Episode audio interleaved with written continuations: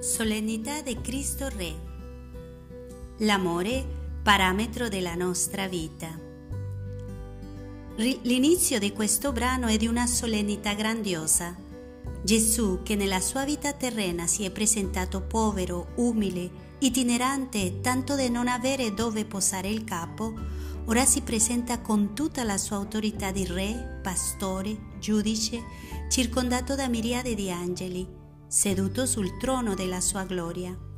Ci sarà un giudizio universale, un rendiconto, qualcosa di definitivo, che ci dice che la nostra vita ha un termine e che saremo giudicate in base alle cose fatte e al modo con le quali sono state fatte.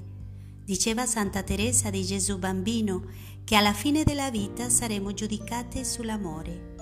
Dunque, il parametro della nostra vita è l'amore.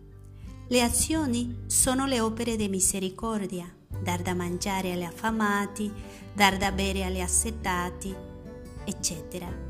Il Signore ci offre delle occasioni, ci dà delle opportunità ogni giorno, ci fa incontrare i poveri che per noi diventano motivo di grazia se riconosciamo la sua presenza, perché ogni volta che avete fatto questo a uno di questi fratelli più piccoli, l'avete fatto a me dice Gesù.